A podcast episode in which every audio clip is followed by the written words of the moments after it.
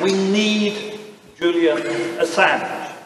One thing I want to say to you today is it is not only that he is the victim of torture, it is not only that his life is at stake, it is not only we want to save him from a dreadful injustice, we also want to save him because the world needs Julian Assange as a symbol and fighter for liberty Okay,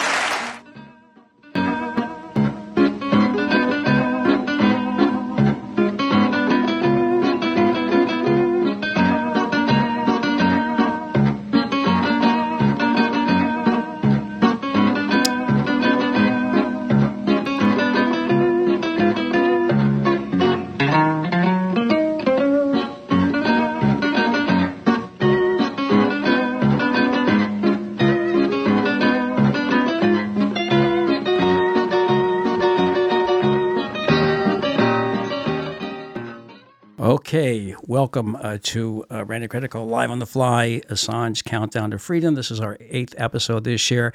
Uh, at the top, you heard the voice of Craig Murray, that powerful speech that he gave at St. Francis, uh, Francis Church in uh, London. Uh, you ought to see the whole speech. You can go and find it. Uh, it was on November 30th. It is one powerful speech. But this is Craig all the time. Craig has has been one of the most effective, one of the most eloquent and uh, ubiquitous spokespersons for uh, Julian Assange. And I must tell you, before we even do our preamble, I usually do a preamble here, uh, we actually have Craig Murray on the line right now. So before we do all of that, let's just go to Edinburgh and talk with uh, Craig Murray. Craig Murray, who is an author. Craig Murray is the uh, former uh, UK uh, ambassador to Uzbekistan. He is a high level diplomat before that in Western Africa. Uh, he has written some wonderful books. And uh, he is a broadcaster. His column is like every other day, very prolific. Craig Murray, thank you for joining us. Thank you very much, Randy. It's really, uh, really an honor to have you on again. Uh, Craig, that speech right there at the very top uh, that you gave, and you did it without a microphone. And, and I'm gathering that you extemporized that speech because uh, you were it, later in that speech, you talked about walking around. Uh, that that church was built in 1819 and dedicated in uh, 1819, dedicated in 1822. And uh, you talked about some of the uh, benefactors of that church, and you incorporated it into your extemporaneous speech, uh, basically likening uh, that look of the church on the outside. Could you go into that as it relates to Assange and the the whole British system? Yeah, Mike, um, I'd be happy to. Um, I, I, would say that I, I, I never write speeches. I always um, speak on the fly, to, uh, to, to, use the phrase that you use. Uh, I'm very fond of being on the fly, and I, um, I, I, I never write a speech in advance. Um, yeah, no, I looked around the church, uh, which is the most gorgeous building in London, um, and I saw that if you looked at the monuments to the founders who built the church, um, they were all involved in the British Empire. They they lived in uh, Barbados, in uh, in Canton, in uh, in Calcutta, and they were. You know, there's no doubt whatsoever. These people would have been involved in the slave trade, would have been involved in the opium trade and the opium wars. That's where the money came from, uh, and that's very typical of London in a way that it looks very beautiful and wonderful, but the but, but it's rotten. You know, it, it's built on slavery. It's built on imperialism. It's built on the proceeds of the drug trade, uh, the monopoly on opium supplied to China, uh, uh, provided uh, the finance behind most of the UK exchequer's wealth at the first part of the 19th century. So uh, the system is is rotten on the inside while having a gorgeous facade. And I was comparing that to the system uh, crushing Julian Assange and how a state which claims to value press freedom and claims to value freedom of speech is actually virtually killing somebody for exercising freedom of speech and for publishing the truth. And, and the the key thing to remember about Julian Assange is he has never published anything that was not the truth.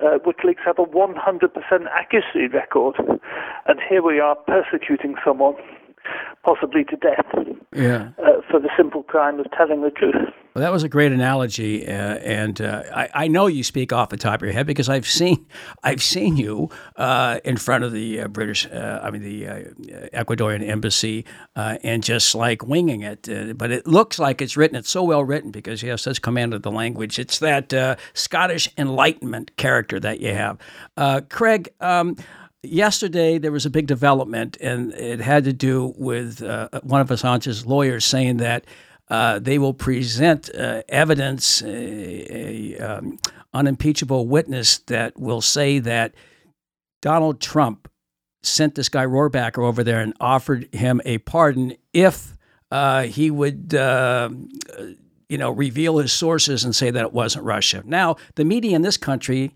particularly the Daily Beast, has contorted that in in saying contorted by saying that uh, that Assange they wanted him to cover up this uh, Russia involvement, which was, you know, a complete lie. So they, they misused that. I want to play for you this clip from Julian uh, from 2016 when I interviewed him regarding sources. Do you have that clip ready? So we don't talk about sourcing in that way. What we talk about is our publications, uh, and they're completely accurate. Uh, and that our publications did not come from a state actor. We haven't said anything else about them, and we probably probably won't say anything else about them. We have to we have to see how things develop, but probably we won't say anything else but that because if we start fleshing in more details, uh, it makes it easier to catch our sources, which we obviously don't want. Well, uh, Craig, uh, you can go ahead and expand on that. Yeah, no, I, I think Julian put it very well. Um, what was proposed was the idea that if Julian could offer conclusive evidence that the DNC leaks didn't come from a Russian source, uh, then uh, a pardon might be offered. But of course, you could only you can't prove a negative. You, you, it's impossible to prove they didn't come from Russia unless you say where they actually came from, and that would involve WikiLeaks giving up its source. And, and once WikiLeaks starts giving up its sources, WikiLeaks is finished because sources would no longer trust WikiLeaks to protect their identities. So, um, uh, you know, this has all been uh, distorted very predictably by the pro-Clinton media, the, the, the, same media that's busy attacking Bernie Sanders at the minute. Uh, this has all been distorted by the pro-Clinton media to say that Russia did give it to WikiLeaks and therefore he couldn't get the pardon. That's not true at all. Uh, Russia certainly was not the source. No state was the source of, the, of this material. Um, it, it's simply that Julian wasn't prepared to prove that by giving up the actual source. That's right. So uh, definitely, they've been using that, pushing that. Seventeen intelligence agencies have adduced to this story, this fantasy that the Russians did it and they gave it to Julian, and that's the narrative that they've been pushing for a couple of years. Um, and, you know, Aaron Maté uh, is in here. I got a couple more questions for you, but Aaron wants to maybe, uh, ex- Aaron Maté would like to just ask you a question regarding that. Am I right, Aaron? Well, Craig, let me ask you to comment on how Assange is portrayed in the media. You've been very critical of the way he is characterized, this years long demonization campaign against him, promoted by some of the same outlets that have worked with Assange and published his disclosures in the lead up to his extradition hearing. Do you see any change at all? Um, there does appear to be a certain change in, in, in the atmosphere. Um, a number of journalistic outlets that have been quite involved in demonizing Julian Assange um, do seem to have realized that actually the extradition request for Julian and the threat of prosecution of Julian for publishing represents a threat to all journalists.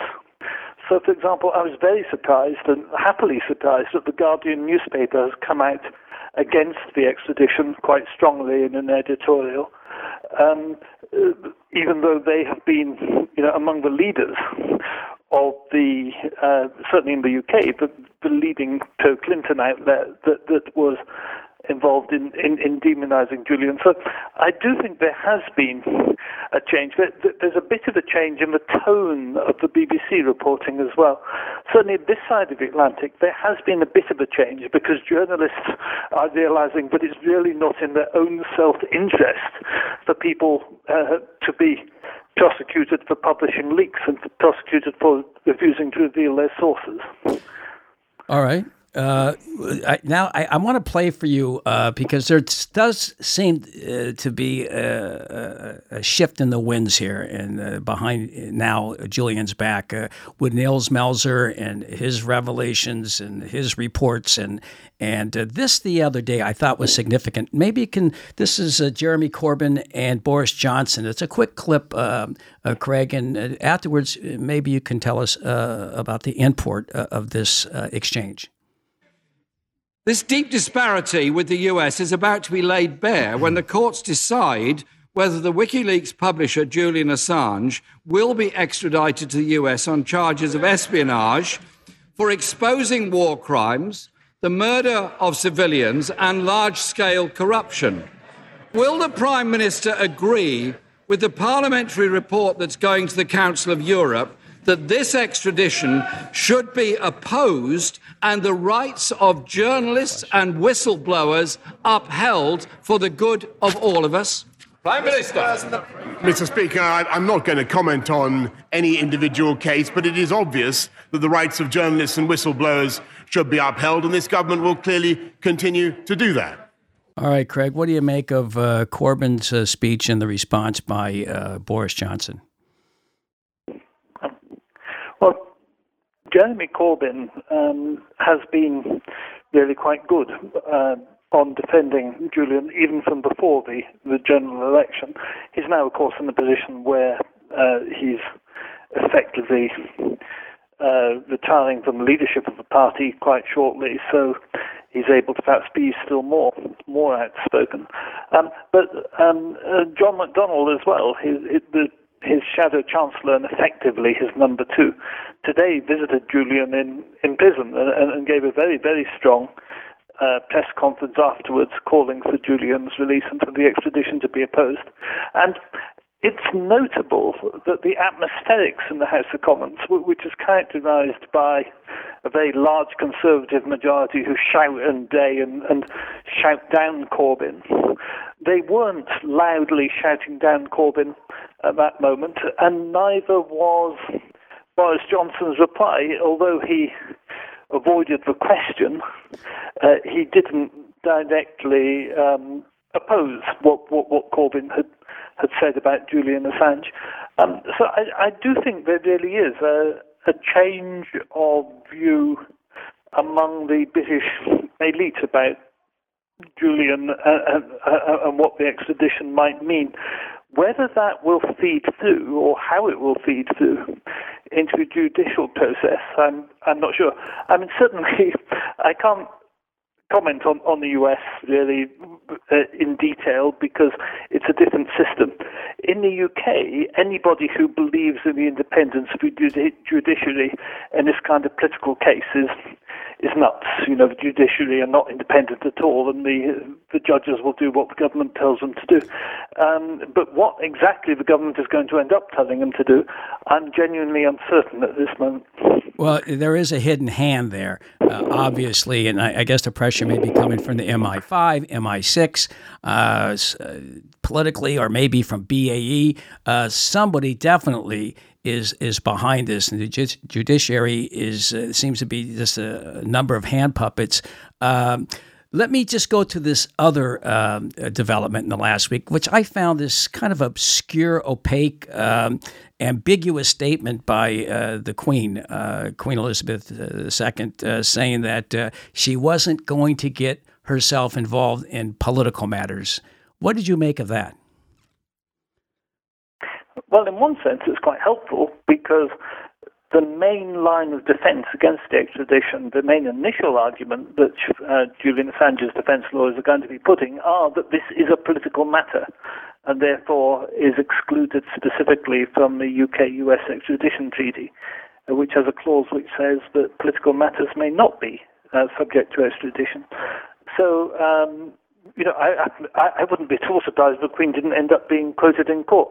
Um, on, on the other hand, I don't think that's particularly what was meant. I think it's simply that the uh, uh, the official position is that the British royal family ha- has no involvement whatsoever in any executive capacity and has no involvement in politics.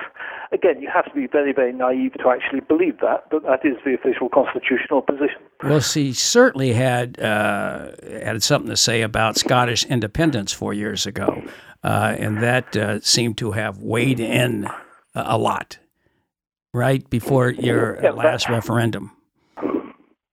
Yeah, no, that's very that's very true. Uh, you know, she was sending out very clear signals then that she was against Scottish independence, and and particularly with, uh, and I don't think anybody under the age of 50 gives a hoot what the what, what the Queen thinks about anything politically, but but certainly with a, an awful lot of older uh, uh, voters, uh, that could hold quite a lot of sway. Well, uh, Craig, I'm just going to ask another question here, and that is the uh, development with um, UC Global. Uh, I was uh, in that uh, embassy three times in 2017. I know you were there. You were there for his birthday, I believe, and maybe several other times. Um, are, are you offended uh, by the fact that you're probably in those videos that David Morales and UC Global, on behalf of the CIA, made? Yeah, I've been told I'm I'm very definitely in several of those videos. I, I I'm not sure how many times exactly I, I visited um, Julian in the embassy. I've, I've never given it much serious thought, but um, uh, certainly at least a dozen times, um, maybe more. I'm not sure. Um, uh, but uh, no, definitely videos of uh, Julian and I, uh, you know, holding quite intense private conversations in the in the embassy are among the, the evidence in that case. Uh, it, it, it's very interesting. I, I, mean, uh, I certainly want the initial judicial process runs its course. I'm certainly going to be looking to, to take civil action well, myself to claim damages uh, for having been secretly uh, recorded in, in that way. And, and I, uh, I may well be considering not just taking you know civil action against the Spanish company, but uh, conceivably taking uh, civil action against the governments to whom the information was was passed. Um, uh, and I'm quite sure quite a few other people are, are, thinking that way as well. But it's a terrible thing. You, you know, the CIA were involved in procuring a, a violation of diplomatic immunity.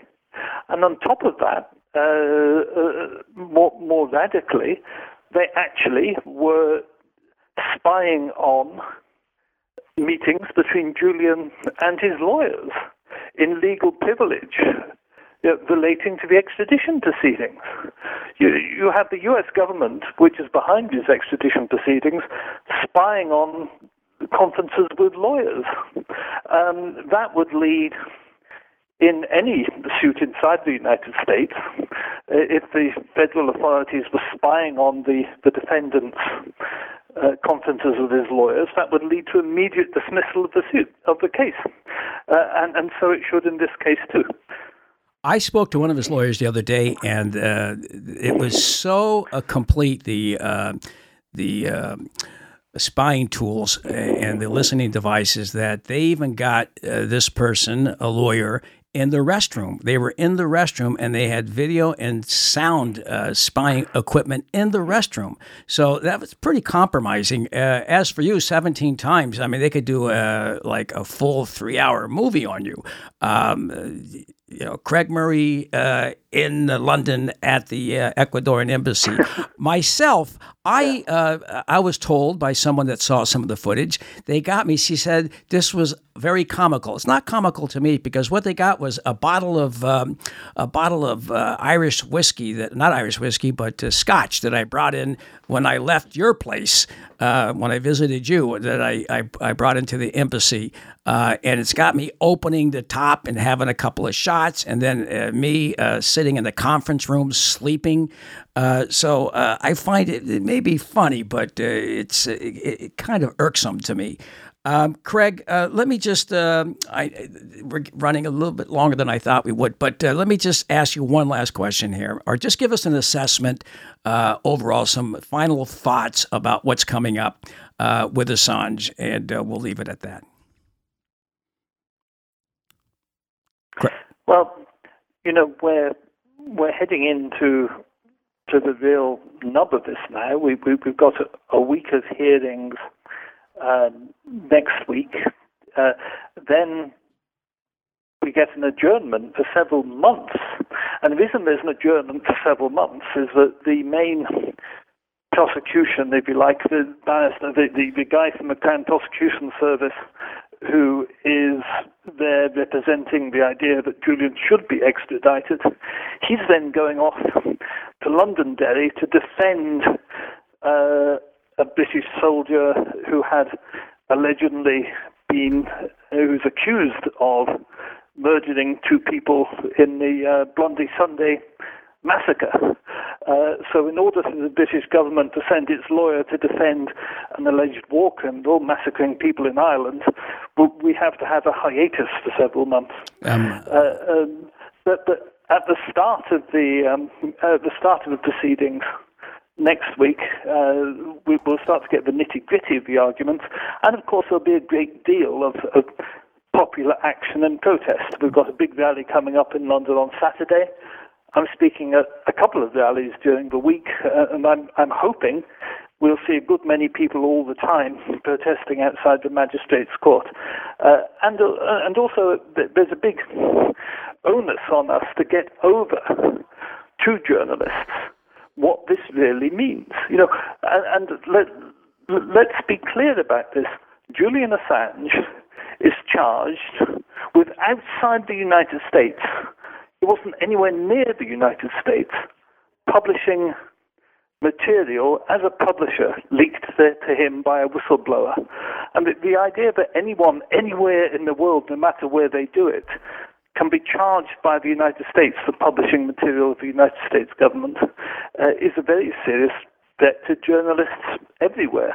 Uh, and getting that through the, the, rather thick heads of many of the mainstream media uh, is the major task I've set myself for the next week. Well, I must tell you that they certainly should be uh, circling the wagons instead of the uh, firing squad, and that's what they've been doing. But hopefully, uh, they see the uh, you know the chilling effect that a, an extradition and because once he gets there, you know it's a slam dunk prosecution. Uh, they have all the cards, and it'll be a show trial in the Eastern District where nobody has ever won. They got a hundred and one percent conviction rate in that uh, that bailiwick.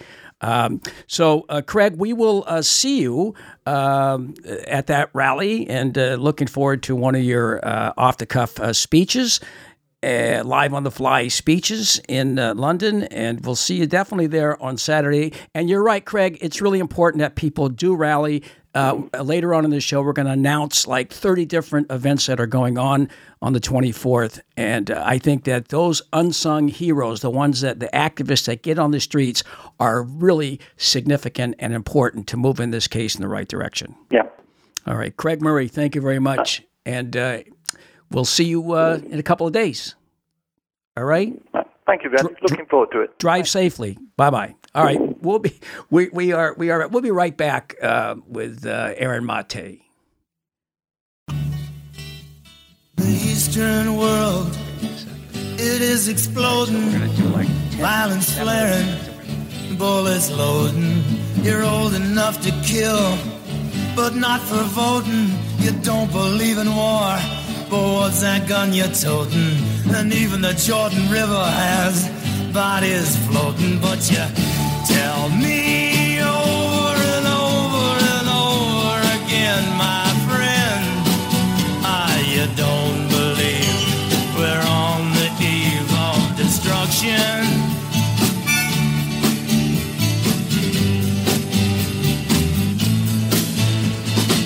Don't you understand what I'm trying to say? Can't you feel the fears I'm feeling today? If the button is pushed, there's no running away. There'll be no one to save with the world in a grave. Take a look around you, boy. It's bound to scare you, boy. And you tell me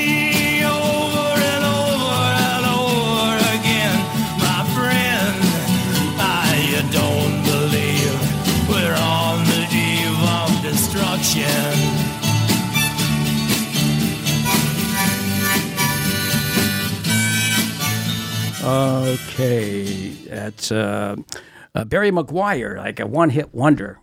You've heard that tune before, right? It's getting I have. cliche, isn't it, that I'm playing that? And listen, that's a great song, and the video for Barry McGuire's performance, it's on YouTube. It's pretty amazing. Yeah, that's where I got it. I got it right from YouTube and grabbed a clip, and I can play it here because it's podcast. It's not on YouTube. This and not uh, get because I've done things before where I put it on YouTube, and especially stuff that hammered Clinton, and I had sitting on the dock of the bay in the background, and the Clinton people went and complained, and they took it right off, or they just got rid of the sounds. You, you know, you couldn't figure out what it was about. uh, but we can talk about the Clintons all day. Uh, I, I, you know, back in 2000 and um, and one 2002 i was working on this uh, rockefeller drug law movement and she lives a, like within a mile of two prisons uh, women's prisons uh, up there where she lives uh, in westchester Uh, that, is uh, bedford hills and uh, Taconic. And she never once, she comes out as this great civil rights uh, individual back in 2016. But I wrote a le- I wrote a op-ed in the Huffington Post saying she's never visited in the 18 years or whatever 20 years now, never visited either one of those prisons where it's all black and Latino, like 2,000 women there on a regular basis. Well, she was probably afraid because they were, of course, holding super predators, to use her, her Right, language. right. They're all dying bad people. I went up there so many times and, and I complained about that. And she's sitting around with uh, that guy Cummings and others and Sharpton, uh, the Reverend Sharpton, uh, who has not been out there uh, for Assange. That's my impression. I do a pretty good Bernie Sanders, which I would, I hope he comes out and supports Mr. Julian Assange. That's what he's got to do. I've got to come out and support him. All right, I'm doing impressions right now. This is too serious. This show, we're here with Aaron Maté and uh, his uh, girl, her friend, his friend, My my partner Karina Gonzalez. Karina who's here in Gonzalez. studio ¿Habla español? Sí, claro. Ok, ¿de dónde eres vos? Yo soy de Puerto Rico. Puerto Rico. Mucho gusto. Okay. that Spanish is better than uh, than Bloomberg's. All right. So uh, Aaron Maté is with uh, Grayzone News, and you work with some great people. You work with uh, Anya Parampil, Yep. uh, Max Blumenthal, and Yep. Ben Norton. It's Yep. a, it's a, guys have been all over the place. What do you think about this? Um, uh, how chilling is it to you, this uh, Assange um, uh, development or this uh, persecution or prosecution? This is one of the most important cases uh, of um, the last, uh, you know, century. Julian Assange being, uh, he's facing the threat of extradition to the U.S., where he faces um, even worse con- c- conditions than he's being held in now, which is saying a lot because he's being treated horribly now. He's being subjected to even torture, if you believe uh, Nils Melzer, the UN Special Rapporteur on Torture. You believe him, don't you? I certainly do. Yeah, right. uh, and all for what? For publishing truthful information. And as you and Craig Murray talked about, under a legal standard that has never been tested before, this idea that the U.S. has the right to force another country to extradite a non U.S. citizen based on the fact that it's published uh, classified information. It's, it's, it's extraordinary. And then you have all the other details that you guys touched on this, the fact that the CIA spied on Assange during his confinement inside the Ecuadorian embassy, a confinement, of course, that should never have happened and only happened because of uh, legal maneuverings behind the scenes that uh, forced the British government and the Swedish government to put pressure on Assange to the point where he had to seek refuge because the U.S. would not guarantee that it would not seek his extradition. So you have this uh, years long ordeal and torment of Assange now coming to fruition and culminating in a case uh, that threatens the very notion of press freedom. Yes. Well, I, well, I know that. All right. I mean, that's great what you just said. How how what do you think it? How would it impact uh, I don't like to say alternative media because uh, you know you are media. All right, uh, Grayzone is media, and it's it's it's enlightening media. It's important media, and I I always go to the Grayzone for information. I go to the Black Agenda Report. I don't go to commercial uh, outlets only for entertainment and laugh at it. You know, if it wasn't so um, unfunny, uh, I'd laugh harder. But but uh, but what do you think the impact would be if, in fact, he is prosecuted on organizations like Grayzone? Well, it, it's the end of a notion even of a free media because here Assange is being persecuted for publishing accurate information. And the reason he's being persecuted is because that accurate information has revealed the secrets of the world's top superpower. If Assange had only published the information of a U.S. enemy, like, say, Russia or China, although he has revealed secrets about U.S. enemies, including Russia, but if he had only published their secrets, none of this would be happening. This is happening because he is challenging the uh, secrecy of the world's top superpower and he's exposed their crimes in Iraq.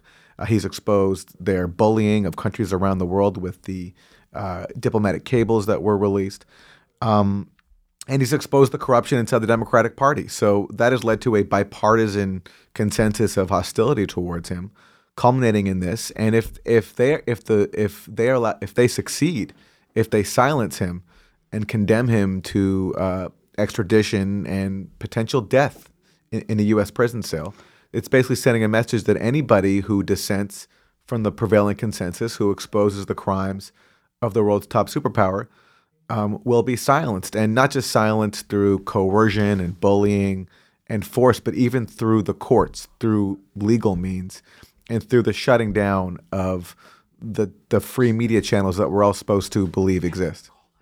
Well, that's a pretty good analysis there, and you're right on uh, with that. Um, we are talking with Aaron Maté. You have a podcast as well. It's called, called Pushback on the Grayzone, and uh, yeah, we're just trying to do what we're trying to fill the void uh, that is left by a corporate media, and even you know other progressive and adversarial sites that have been going along with the narratives of power and trying to silence the dissenters like Julian Assange. So you uh, that's on once a week or bi-weekly? It's on. It's on whenever I can get around. I, I to see. All right. It, so, you know. but it's really you know how it is. It's not easy to do a, a one person show. No, I know this is very this is difficult, folks. It's not easy because you put it all together. You you have to put the whole thing together. I know Max comes in with you, and uh, or he does it by phone. I'm I'm lucky to lean on Max, who who who works very closely with me and and helps put the show together. Max Blumenthal, we're talking and, about, and comes yeah. on as a guest, and uh, I, I rely on him for many things, including his analysis and insight into how the world works. I found the interview that you did with your father to be really uh, interesting, and that must have been a weird experience. Was it to interview your father and no, have that? You know, was no, it I- easy? no, it's you know, I, we we have a good relationship. Gabriel Mate, yes. Gabor Maté, yeah, yeah, who's a physician and author. No, listen, uh, we we get along great, and I I just like what he has to say, so I, I, I like helping him get it out there. Okay, we're gonna you're gonna continue this. My special live on the fly uh, co-host this week is Aaron Maté from Gray Zone News, and we're gonna take a quick break and come back with Naomi Colvin, firebrand activist.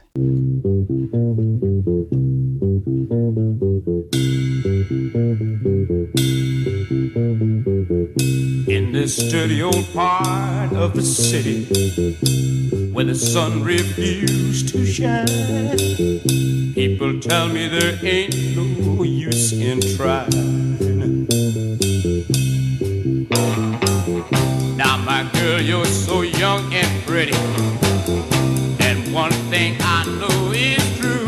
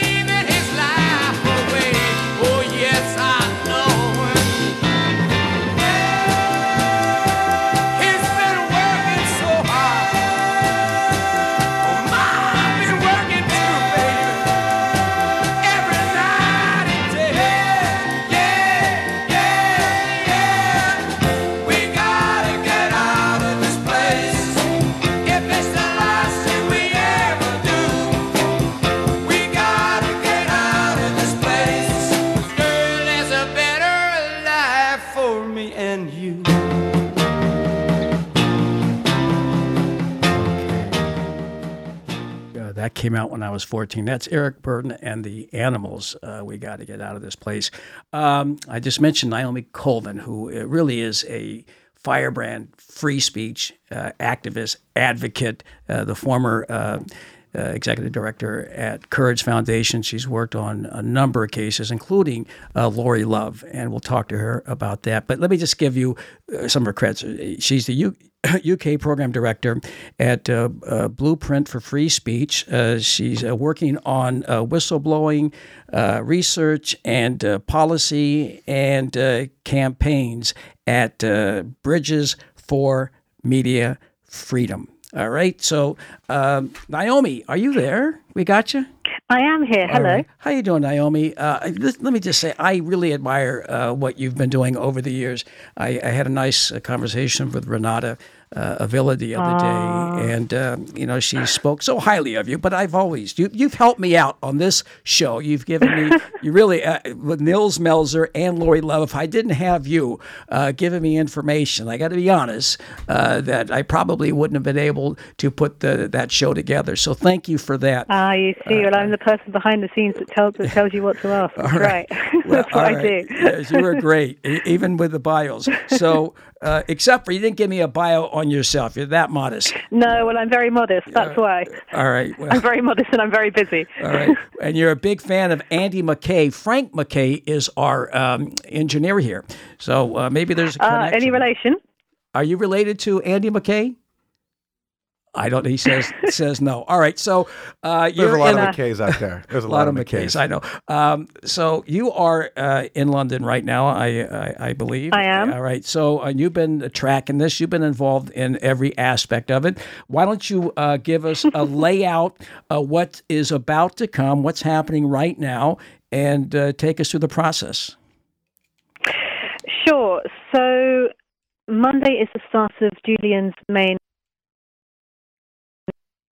trial, I think, to differentiate from sort of the pre-trial hearings that go, you know, the preliminary hearings that have gone before. But it's not really a trial. There's a judge, but there's no jury. Um, and in fact, it's even less like a trial than a lot of extradition processes elsewhere because under the UK US extradition treaty, the Americans don't have to show any evidence of, for their case against Julian. So, what is going to happen next week? And next week is the first week of this extradition hearing. Then we cut away for three months. Then it will start up again for another three weeks. So, what's going to happen next week is the Americans are going to turn up on day one.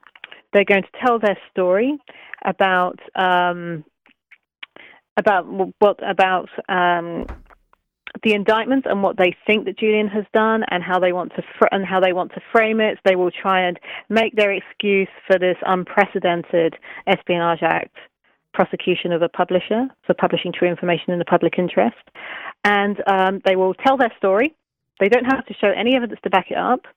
The judge will they'll ask them a few questions and say, oh, "Yes, we've ticked that box. Yes, we've ticked, um, ticked that box. We've spelled his name right."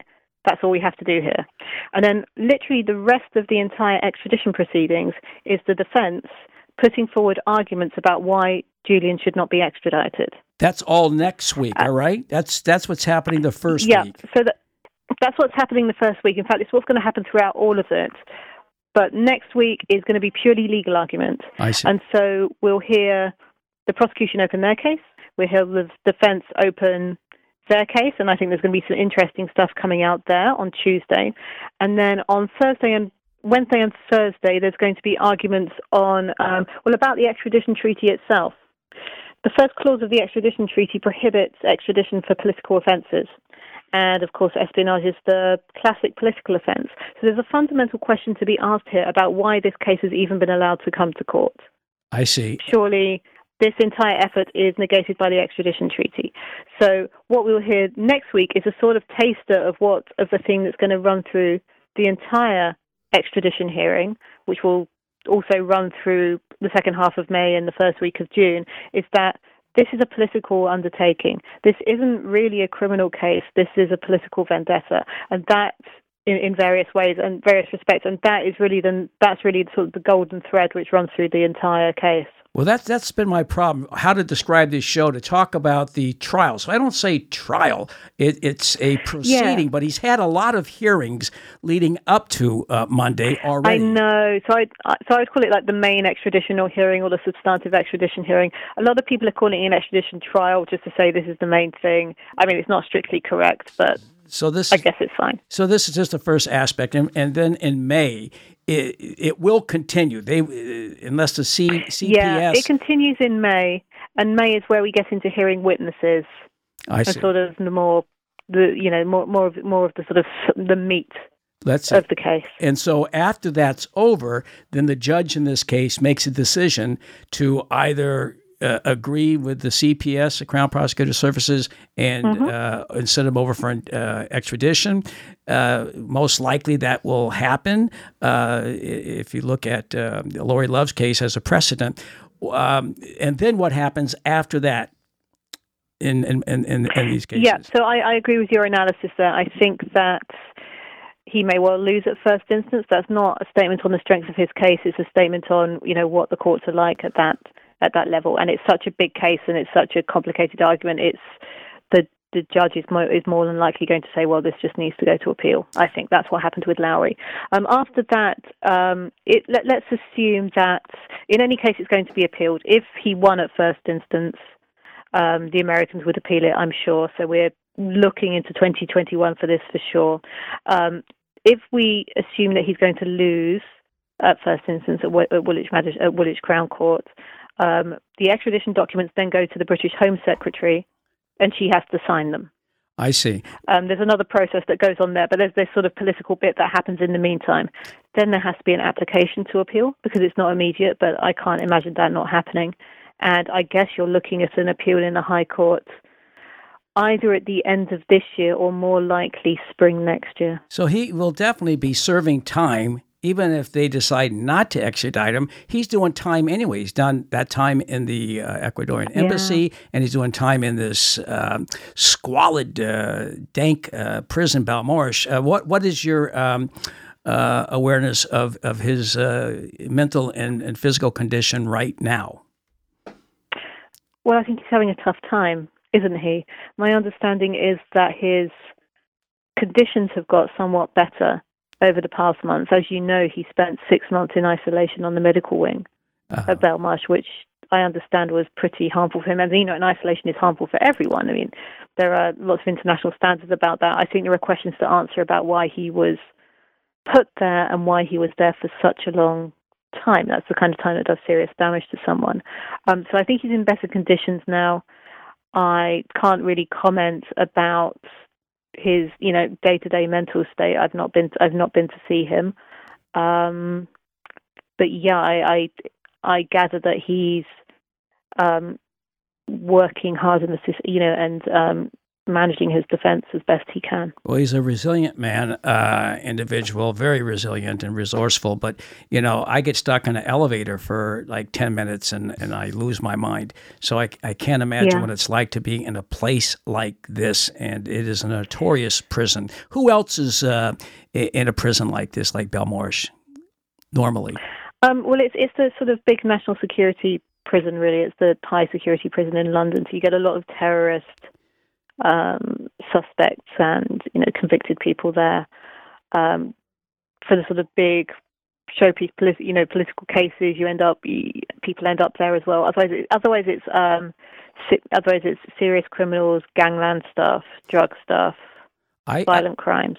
I, you know, uh, speaking of his uh, of the conditions and, and, and the psychological uh, conditions or physical conditions Yeah. there, um, you know, we had Nils Melzer on, as you know, because you helped me with that uh, interview. And can you um, recapitulate the uh, the uh, the, um, what uh, Nils did and you did uh, with the uh, Council uh, on Europe that that um, that Yeah. particular assembly? Sure. Okay. So Nils Melzer is the UN Special Rapporteur on Torture. He um, went to visit Julian quite early on. I think it was in May 2019, shortly after he um, was arrested and imprisoned in Belmarsh. He took with him two medical experts who um, are able to apply the criteria to, ju- to judge whether somebody is, you know, is showing the symptoms of being a victim of torture or not. Um, th- those three experts, including Nils, were of one mind that Julian was showing the symptoms of psychological torture, and um, Nils wrote his report to that effect. He's been quite critical, and I, I imagine that I haven't heard your interview actually, but I imagine he pointed this out of the response he's had from um, the UK, US, and Sweden after putting putting these these issues to them. Um, in light of what Nils Melzer has said, a lot of other a lot of other groups have followed suit. You may have seen there's a, a group of doctors, the Doctors for Assange, who have um, been writing, you know, but shown a lot of been very concerned, you know, based on their um, you know, based on their knowledge and, of, and their understanding of what someone's medical needs are. Their letter was published in the Lancet just this week. It's quite quite extraordinary. Um, and at a governmental level as well, people are quite concerned. So, yes, the Council of Europe. So this was a couple of weeks ago now, um, and based on these humanitarian concerns and the free and the profound free press issues which are raised by this extradition case, um, the Parliamentary Assembly of the Council of Europe, which is sort of the parliamentary bit of one of Europe's big human rights bodies. It's the body which looks after the European Court of Human Rights, which weirdly, which actually maybe not coincidentally, if is Julian's sort of final court of appeal in in Europe. So once you've you know once you've gone through all the UK processes, he has the option of appealing to the European Court of Human Rights as well. But this organisation also has a parliamentary assembly, and a couple of weeks ago. Um, this parliamentary assembly passed a unanimous resolution that member states of the Council of Europe should oppose Julian's extradition and, on humanitarian grounds, press for his prompt release from prison. That's quite an important statement, um, not least that it came in, in the context of a media freedom report, which was written by a British peer, a British parliamentarian. Foulkes. So all, all very good, and, and that's kind of the start of, in you know, bringing round opinion in the UK Well- that what is going on is very problematic. Uh, Nils Melzer has been a real godsend, a breath of fresh air that has just appeared out of nowhere and has been uh, really effective. I'm Randy Credico. This is uh, Randy Credico Live on the Fly, Assange Countdown to Freedom. Uh, my uh, co host this week is uh, Grayzone, uh, featured writer and um, wonderful broadcaster, uh, Aaron Maté. Aaron, you have uh, some Yeah. questions.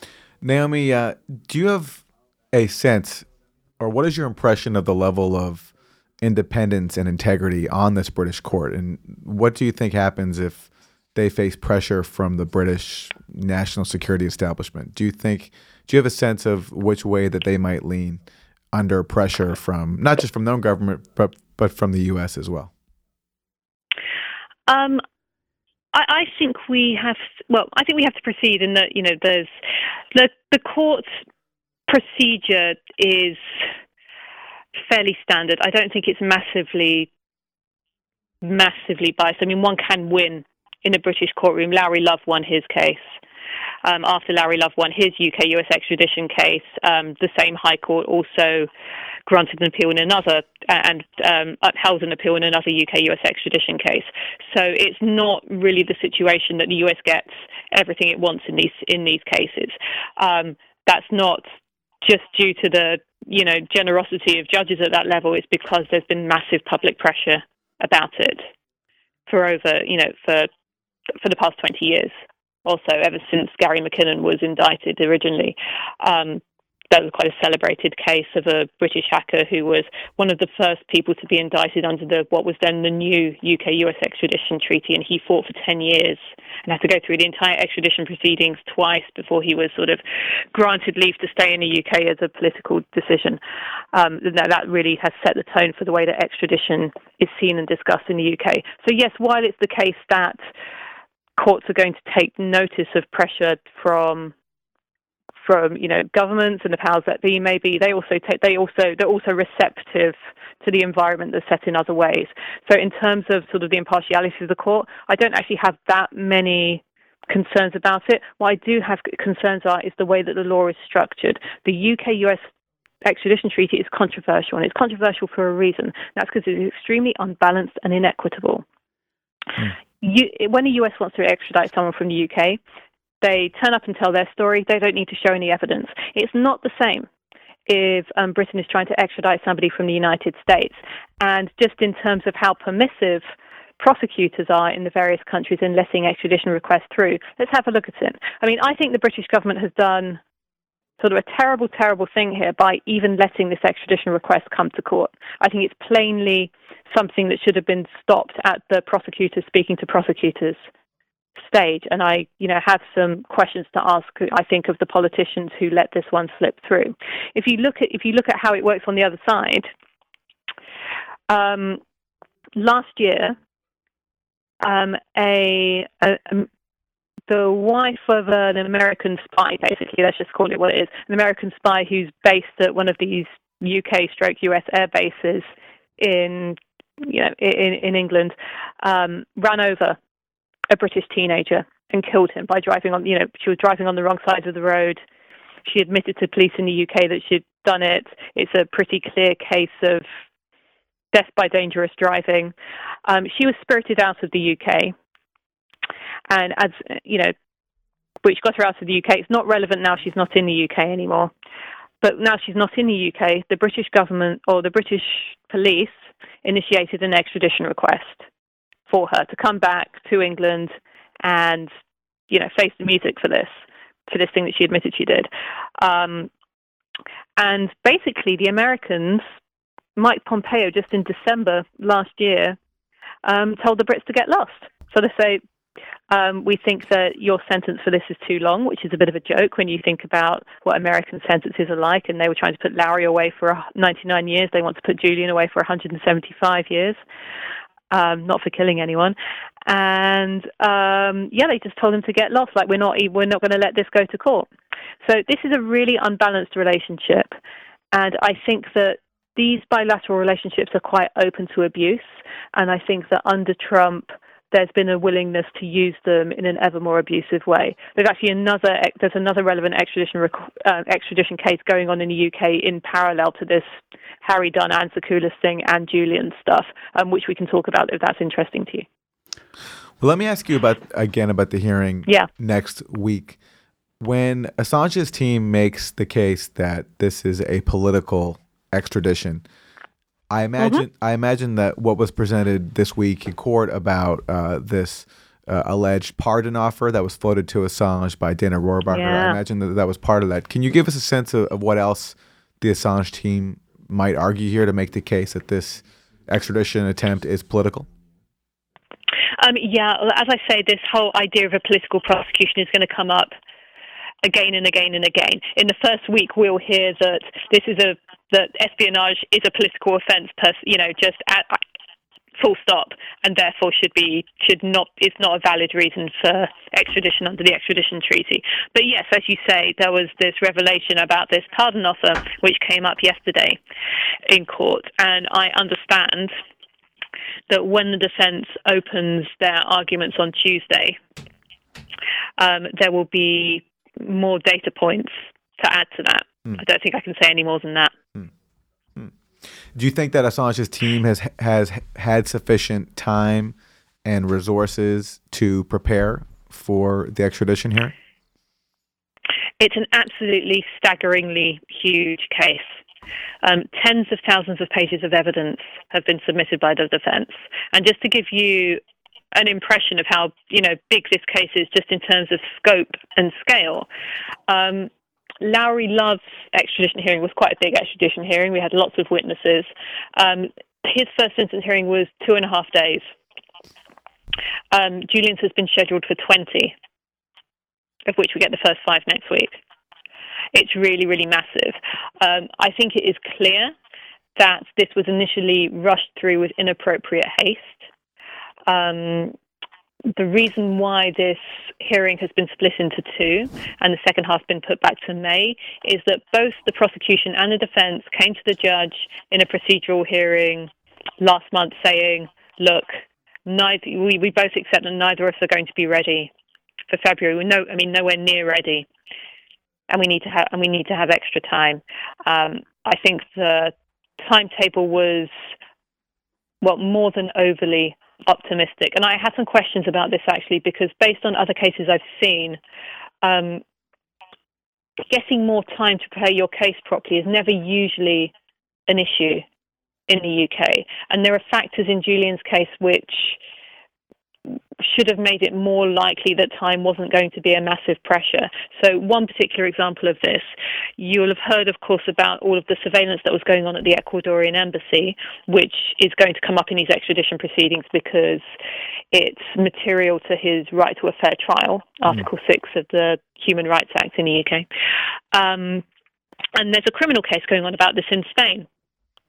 And the and the evidence and the reasoning and any de- and decisions in that Spanish case are clearly material to what's going on in the extradition case in London. However, no time is you know. However, the Spanish case will not have concluded by the time. Well, certainly, obviously, won't have concluded by Monday, and it, I don't think it'll have concluded by the um, by the second part of this big hearing in May either. When we're going, we're getting to the point where these matters are going to be discussed in detail. So yeah, there's something there's something a bit wrong about that.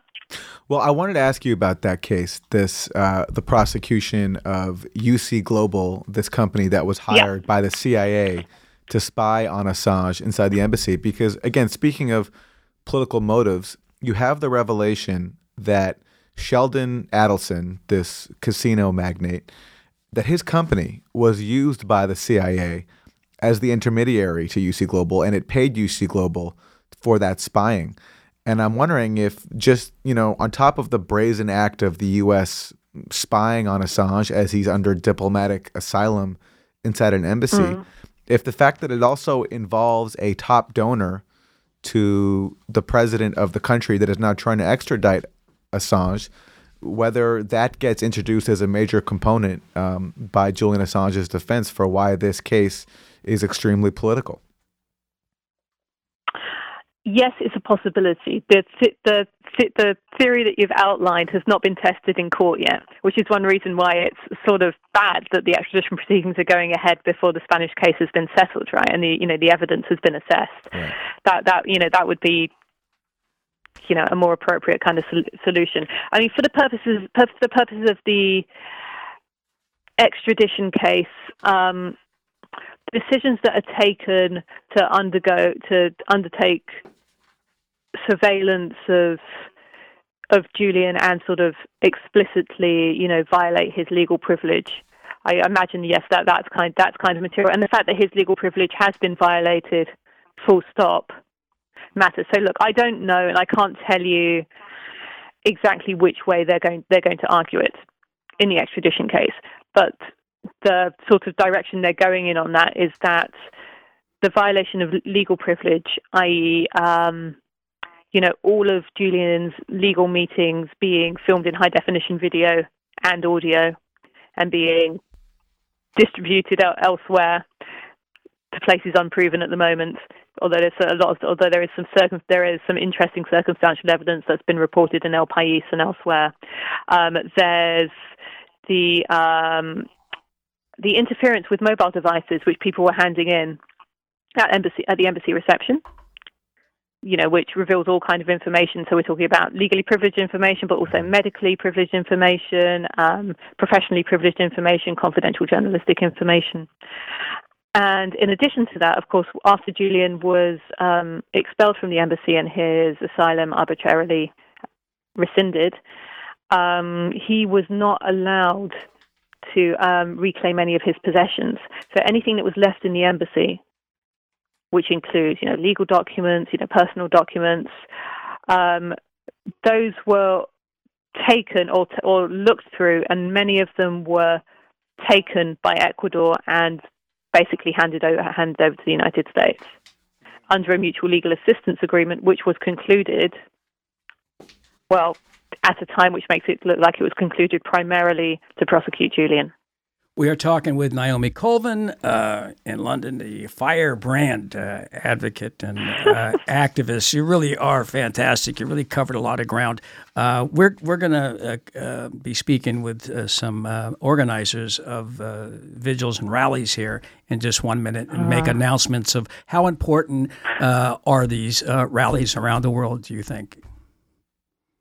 Um, I think it's very. I think it's very important. I think that the the breadth and spread of the actions and be able to see that people are, you know, all around the world are concerned about this is very important because, of course, those revelations of 2010 and 2011 had a genuine global impact. The release of the State Department cables was, you know, as Amnesty and others have argued, um, at least in part, responsible for the outbreak of the Arab Spring. And then there was, and then of course, you know, the uh, wave of grassroots democratic movements that happened worldwide after you know afterwards. It's really hard to think of public interest disclosure which ha- you know having the impact on a larger scale than um, Chelsea Manning's disclosures, which were released by WikiLeaks. And yeah, so it's fitting that there is um, commensurate support action on a global scale. Well, that's great. We're going to have a couple of the New York uh, organizers of. Um, uh, the 24th rally. Um, uh, there'll be a big one on Saturday right there at Australia House and a march to uh, Concert Hall, a parliamentary building, I believe. And uh, I'll be at that one, I believe, unless I get. To, Will you? Yes, I'm going to be there. I, uh, even though it's raining, I'll have to bring my brella with brelly, whatever it's called. well, that's right? the British way. Right. That's the British way. You, go out to Parliament Square in the rain. That's what we do. It's but it's the weather's nice though. It's 60 degrees outside. I'd rather have that and raining than uh, clear and uh, 20 below. Uh, so, Naomi, keep up the good work. I know I'm going to see you in the next couple well, of days. Too. All right, and yeah. Um, you take care of yourself. And uh, like I said, keep up the good work. You're, uh, you know, you're a real gift. All right, Naomi Colvin. All right, all the best to you too. All right, we'll be right back uh, with uh, uh, Bernadette and Chuck. I was born by the river in a little tent. Oh, and just like the river, I've been running ever since. It's been a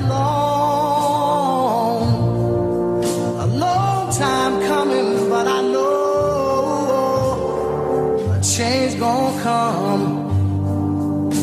Oh, yes, it will. It's been too hard living, but I'm afraid to die.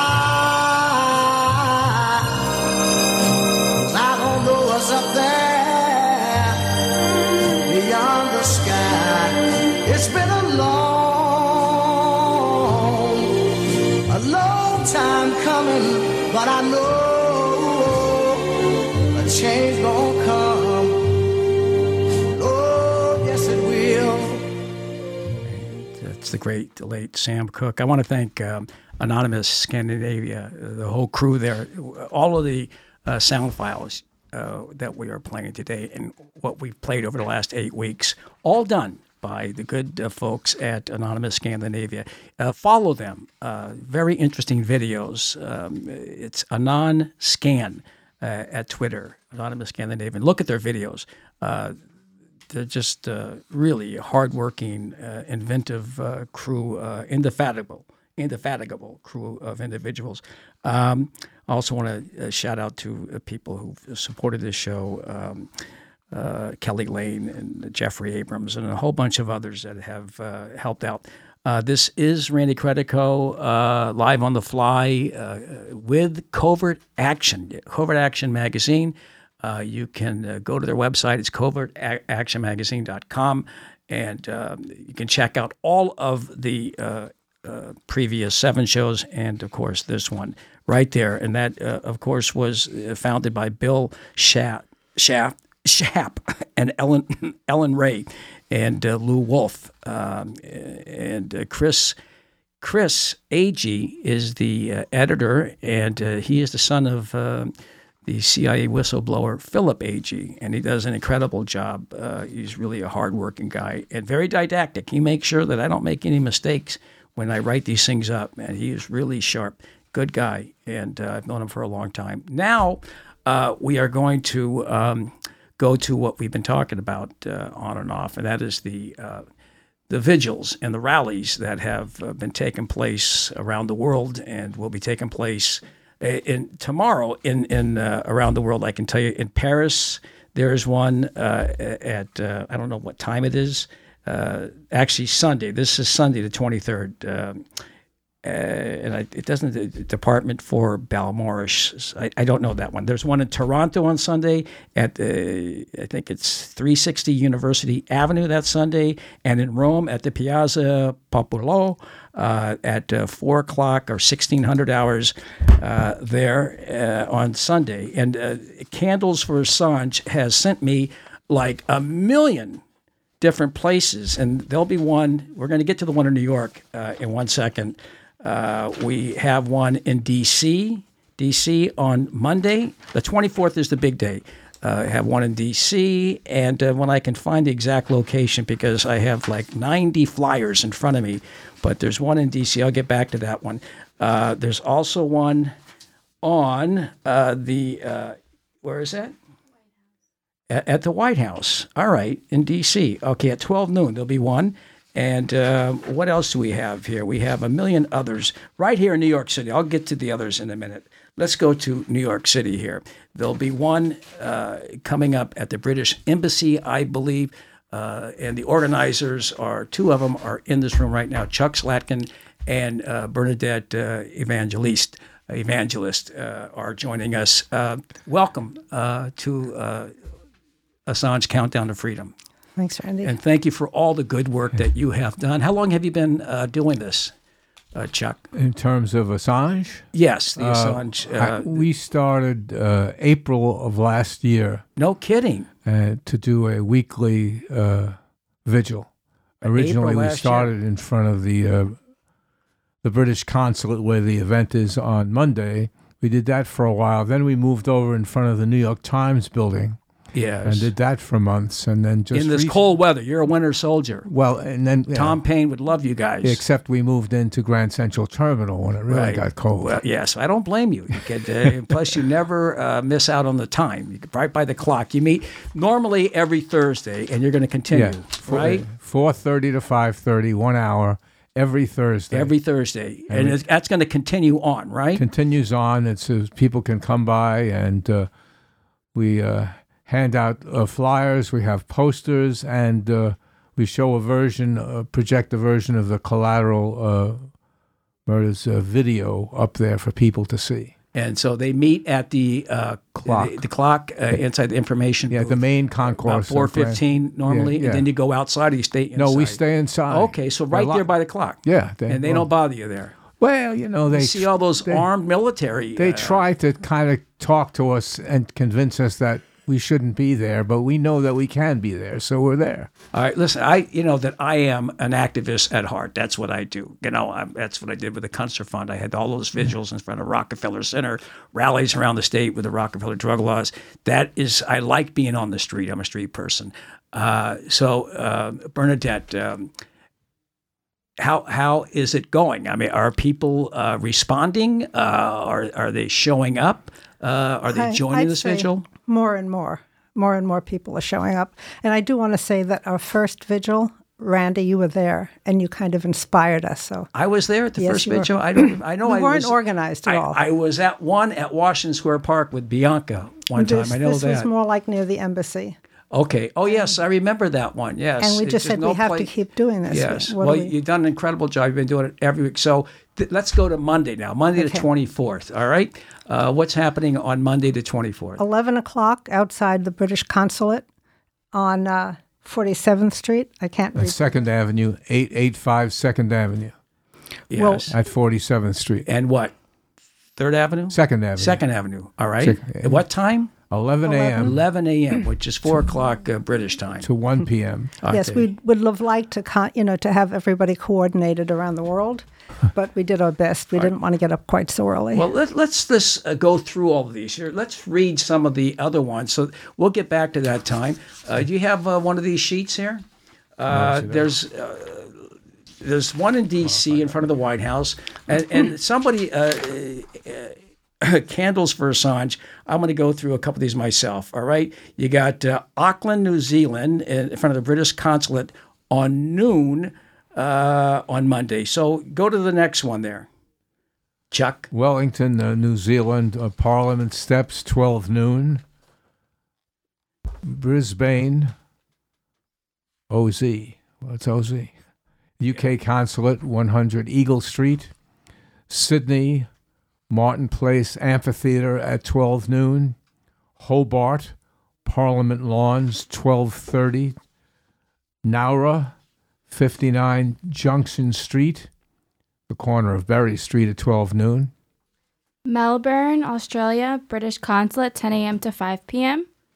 Adelaide, Australia, Parliament Steps, King William, North Terrace at 5 p.m. Seoul, Korea, outside the Hyundai Uplex department store. Athens, Greece, Kapnikarea at 6 p.m. Bernadette? I'm We having have trouble one. All right, saying. Chuck, you go to the next one there. Wow, that's quite. Uh, All right, well, I'll just go Lu- to Lu- it. Lu- Ljubljana, Slovenia.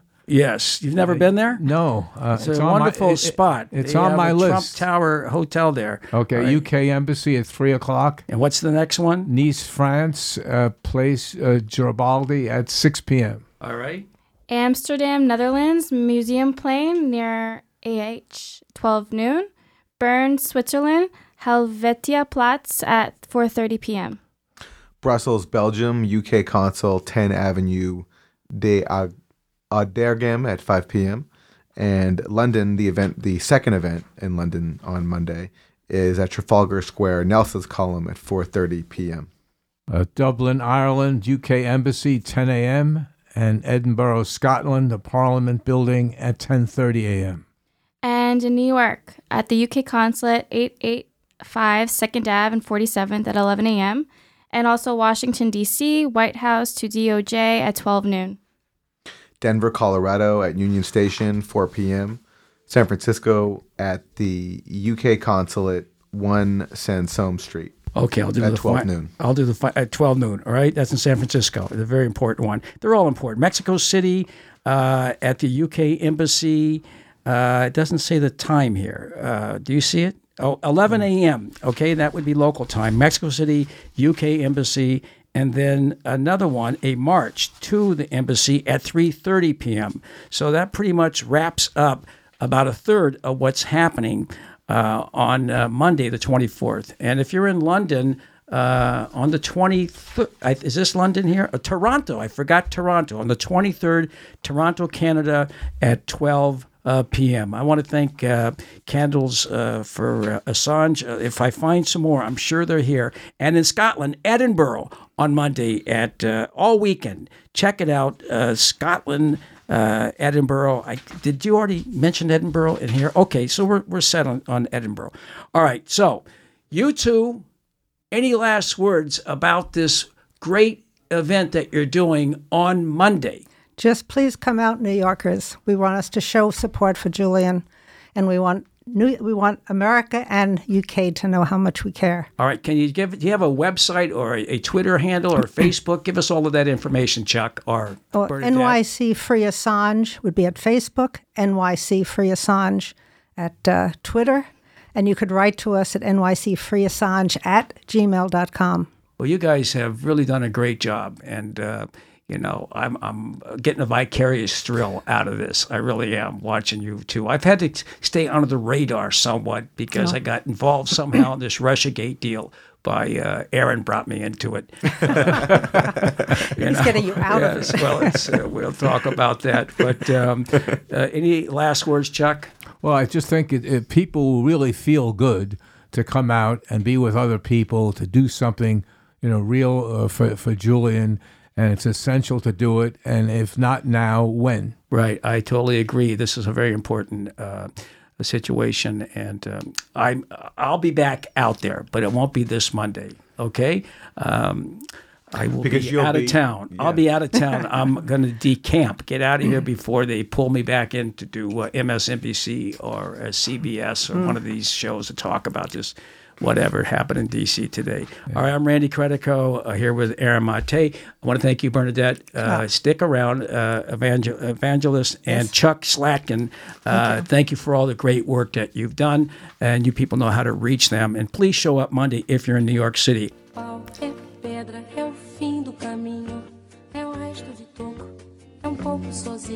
É o o um caco de vidro, é a vida, é o sol, é a noite, é a morte, é o laço, é o anzol, é peroba do cão. É o nó da madeira.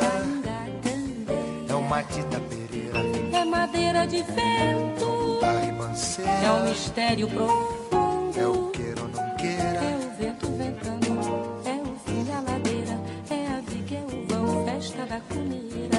É a chuva chovendo, é conversa ribeira das águas de março. É o fim da canseira. É o pé, é o chão. É a mastradeira. Passarinho na mão. Pedra de atiradeira.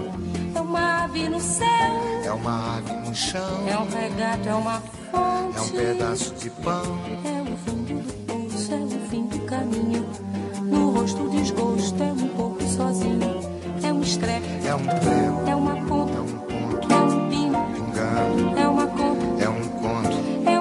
É um é um gesto. É uma prata brilhando. É a luz da manhã. É o tijolo chegando. All right, we're back. That was Águas de Março by Elis Regina and uh, Tom Jobim.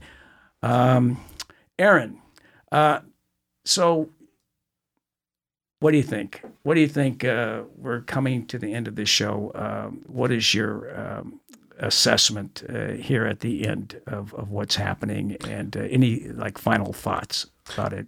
Well, we've gotten a window today into the persecution that Assange has faced and what he's up against and why he's facing it because he has exposed the crimes um, and corruption of the world's most powerful country. And it's heartening to see that, you know, not just people in the US and in the UK, but people around the world, because everybody has been impacted by the revelations that Assange has exposed. And everybody will be impacted by the outcome of this case because if the U.S. is allowed to silence someone who has exposed its its critics, uh, who, who has exposed its crimes, that sends a message to future whistleblowers and future publishers of information. It will, it will be chilling. So it is a scary time to, and it's it's hard even to think about what Assange has already been through. You know, th- through this past decade of being confined, demonized, smeared, thrown into um, torturous conditions. And it's hard to think about what comes next if the U.S. succeeds. But it's heartening that there are people fighting for him.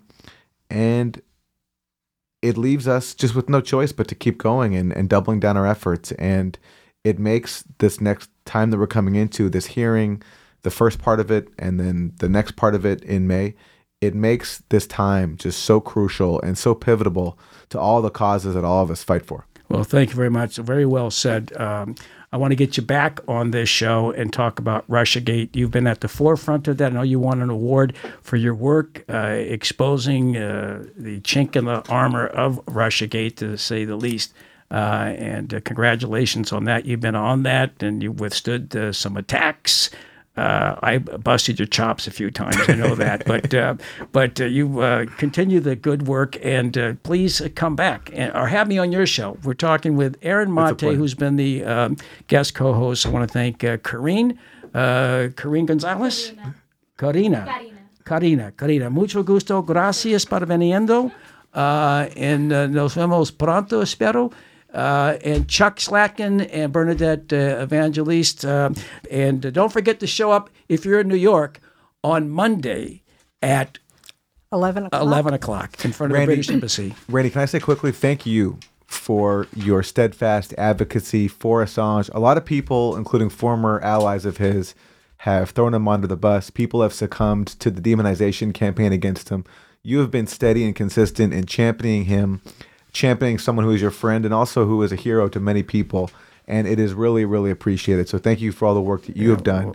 Even when the media spotlight was not on Assange, you have been amplifying his voice and amplifying his case and, and showing us just how harsh uh, he has been treated. So thank you for all you've done. Well, uh, it's just doing my job here, you know. Uh, and I like the guy. I really, you know, I've been in that embassy three times, and I've been around him. And uh, know is to love him. He's really such a great individual. Uh, you know, the humanity inside this guy. All he wants to do, I- mean, you take a look at what he's done, is to expose uh, these imperialist nations crimes in these like uh, third world, second world countries, uh, countries, uh, poor countries, Iraq, Afghanistan, in Yemen, and uh, Honduras, and uh, in, uh, in, in in Africa. I mean, he is ultimate the ultimate um, anti-war journalist. He really is. Like John Pilger is a great anti-war journalist.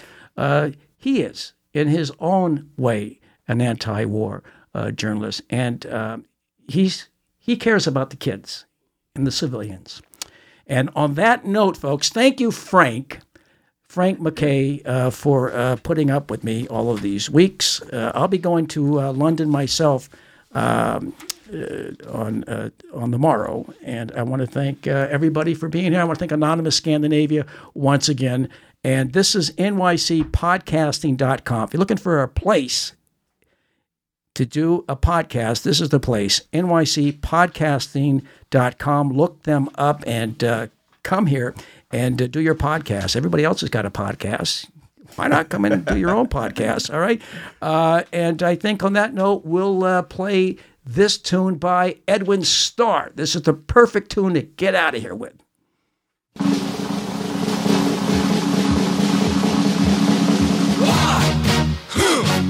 Yeah. What is it good for? Absolutely nothing. Uh-huh.